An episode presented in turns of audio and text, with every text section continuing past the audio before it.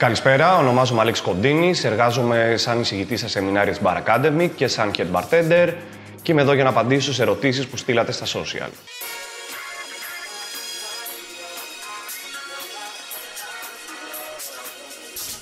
Πότε ξεκίνησες μπαρ, μπήκες κατευθείαν ή εργάστηκες ως βοηθός ή σερβιτόρα πρώτα; Ξεκίνησα γύρω στα 17. Πέρασε για λίγο από το σερβις, μετά βοηθός, ε, βοηθός μπαρ και μπαρ. Αγαπημένο κοκτέιλ από τα Classic, Tiki και Modern Classic. Mai Tai.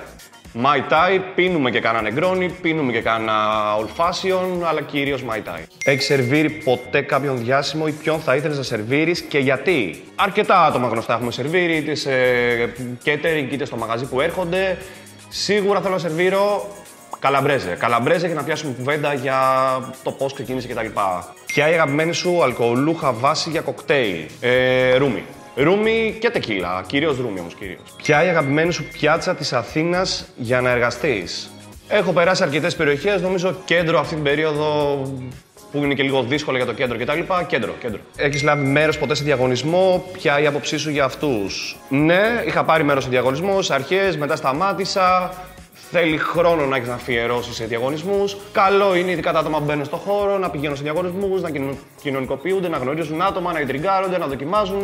Μπορείς να τα κάνεις αυτά βέβαια και στο μπαρ σου με τους πελάτες σου. Ποιο θα ήταν το χαρακτηριστικό ενός bartender το οποίο θα σε έκανε να διακόψεις τη συνεργασία μαζί του αν ήσουν ο bar manager. Με έχει κάνει ε, να διακόψω συνεργασία, το να μην σέβεται πελάτη, να μην σέβεται συνάδελφο, να μην σέβεται το χώρο που εργάζεται. Ποιο είναι το αγαπημένο σου εργαλείο ή gadget στο bar, το shaker; Ποιος είναι ο καλύτερος bartender στην Ελλάδα και ποιος στον κόσμο κατά την άποψή σου; Πολλοί Έλληνες, πολλοί και γνωστοί και φίλοι κτλ.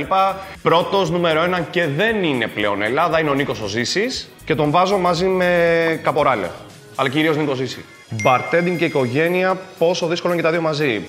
Και τα δύο δύσκολα γίνεται, πρέπει να βρεις χρόνο και από τα δύο, να αφιερώσεις χρόνο στην οικογένεια, στα παιδιά. Γίνεται πάντως. Πότε κοιμάσαι; Δεν κοιμάσαι.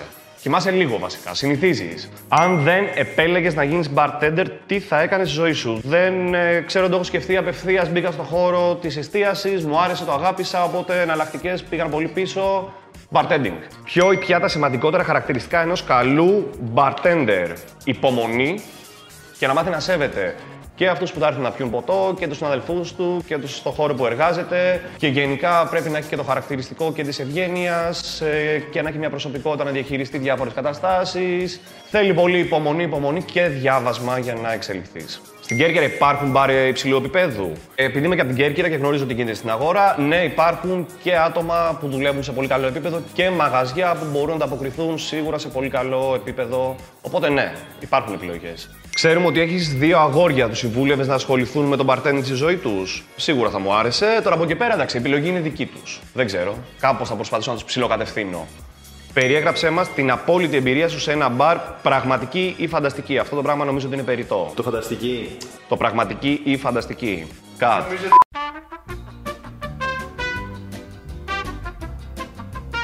Αυτό κόβεται.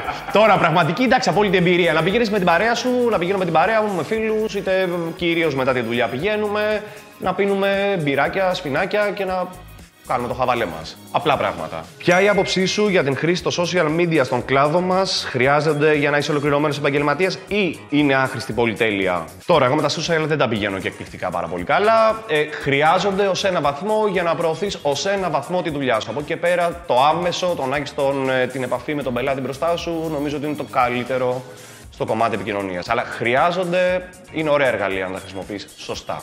Ευχαριστούμε πάρα πολύ για τις ερωτήσεις σας. Ευχαριστούμε πάρα πολύ την Bar Academy. Κάντε εγγραφή στο κανάλι. Τα λέμε την επόμενη φορά. Καλό καλοκαίρι. Καλά μπάνια.